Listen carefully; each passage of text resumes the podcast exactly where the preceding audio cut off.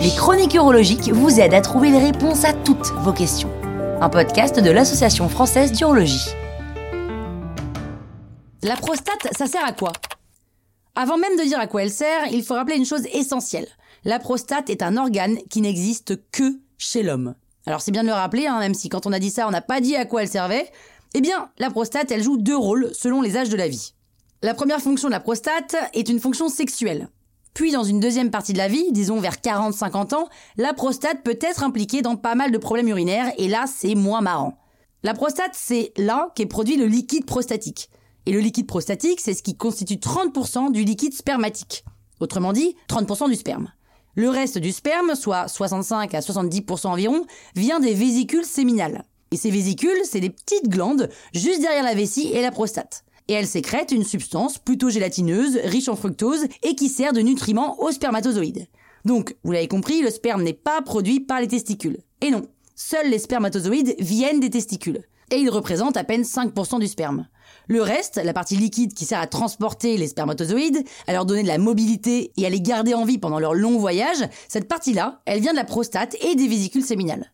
En l'occurrence, le liquide en lui-même vient principalement de la prostate, puisque c'est la prostate qui sert à liquéfier le mélange. Un peu comme l'huile dans le moteur, quoi. Les spermatozoïdes qui viennent des testicules, le liquide séminal qui vient des vésicules, et le fluide prostatique de la prostate, tout ce petit monde se retrouve dans la prostate pour être liquéfié, mélangé, puis expulsé au moment de l'éjaculation. Et c'est cette première fonction de la prostate qui est liée à la sexualité, et plus précisément à la fertilité.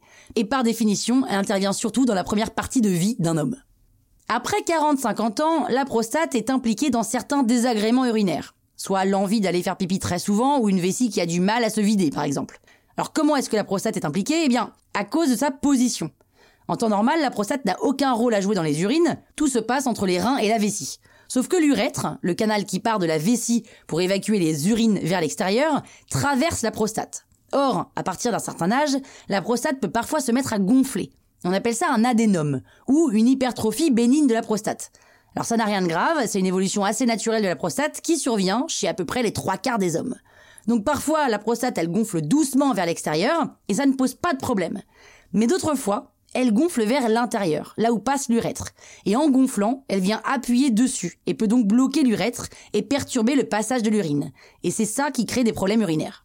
Mais ces problèmes peuvent se régler, on peut mettre en place des habitudes pour les atténuer, par exemple en limitant les boissons après 19h ou en évitant le thé et le café.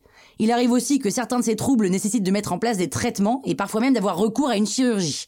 Dans les cas les plus graves, le gonflement de la prostate peut être dû à un cancer, et dans ce cas, il faut opérer pour retirer la prostate, ou bien proposer une irradiation.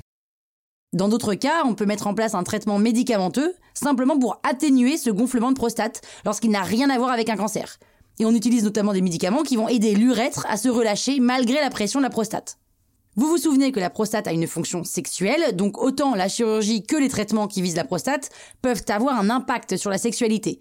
Pas toujours, mais parfois. Et ces impacts peuvent aller de gêne à l'éjaculation jusqu'à l'infertilité, en passant par des troubles de l'érection. Pour savoir ce qui cause le gonflement de la prostate et comment le régler, il faut simplement demander à son urologue et il saura vous conseiller et déterminer le traitement qui vous convient. Mais ce qu'il faut retenir avant tout, c'est que 1. Tous les désagréments urinaires ne sont pas liés à la prostate. Et 2. Lorsqu'ils sont liés à la prostate, ils ne révèlent pas forcément un cancer. Ils ont le plus souvent une cause bénigne et commune, à savoir le gonflement de la prostate qui arrive naturellement avec l'âge. Voilà pourquoi ça vaut le coup de consulter un urologue régulièrement.